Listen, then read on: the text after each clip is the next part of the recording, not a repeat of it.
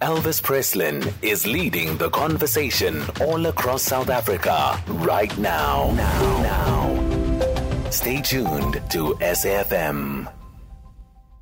The Al Jama-ah Party is calling on government to revert the Western Cape Department of Transport and Community Safety back to the national government over its failure to deal with the prolonged taxi strike.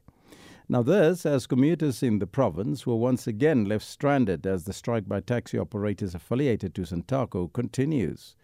The strike, which started last week, has so far left a trail of destruction one person killed and several buses torched. Al Jama-ah's also called for the City of Cape Town Safety and Security Department to be placed under administration. For more on this, we joined on the line by Al Jama-ah's member of provincial legislature, uh, Maulana Galil Brinkhuis. A very good morning to you, Maulana, and welcome. Uh, good morning and good morning to your listeners. Firstly, what is your comment on the taxi strike and the events that have unfolded in the Western Cape in the past few days? And who do you think should take responsibility for the current situation? Oh, no, thank you very much uh, uh for having us. Um, no, look, uh, the Western Cape uh, government and the city of Cape Town um, are also partly uh, to be uh, to take responsibility for the situation uh, in the in the in the Western Cape and in Cape Town especially. And uh, I think it was very insensitive uh, for the city of Cape Town to go about and amend a bylaw such as they did. And um, if uh, if the if the city of Cape Town should be more uh, sensitive uh, to the, the, the citizens uh, of the Western Cape's livelihoods, then I think we should have uh, we would have had a much better uh, outcome to the whole scenario.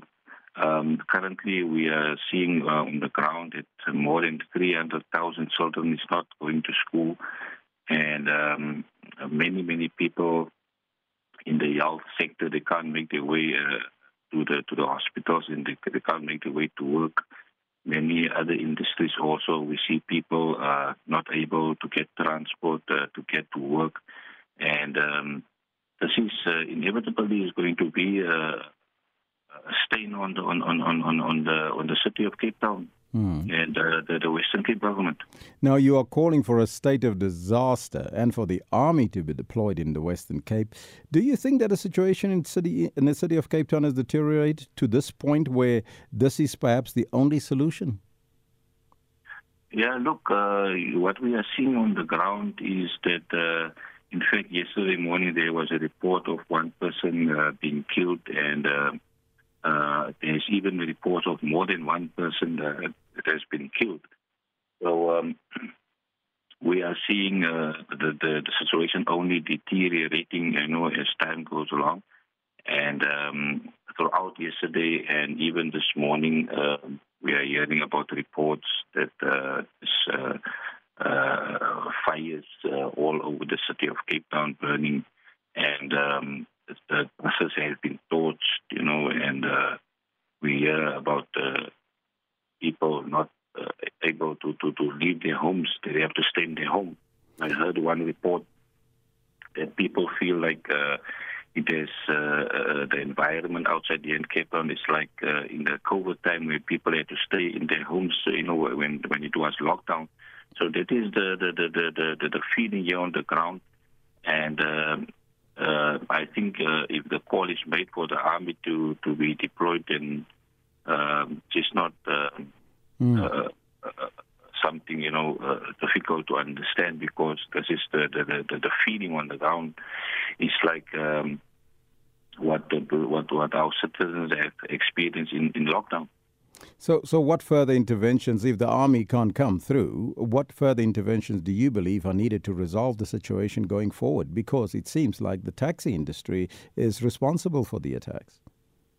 I think to, to, to start with the uh, government officials, especially the, the, the, city of Cape Town, um, uh, uh, the decision makers there, uh, they need um, sensitive training, you know, because these kind of matters and these kind of issues uh, that is very sensitive, it, uh, uh, it needs to be handled by people that has uh, sensitive training and um, when, when, when, when they make decisions.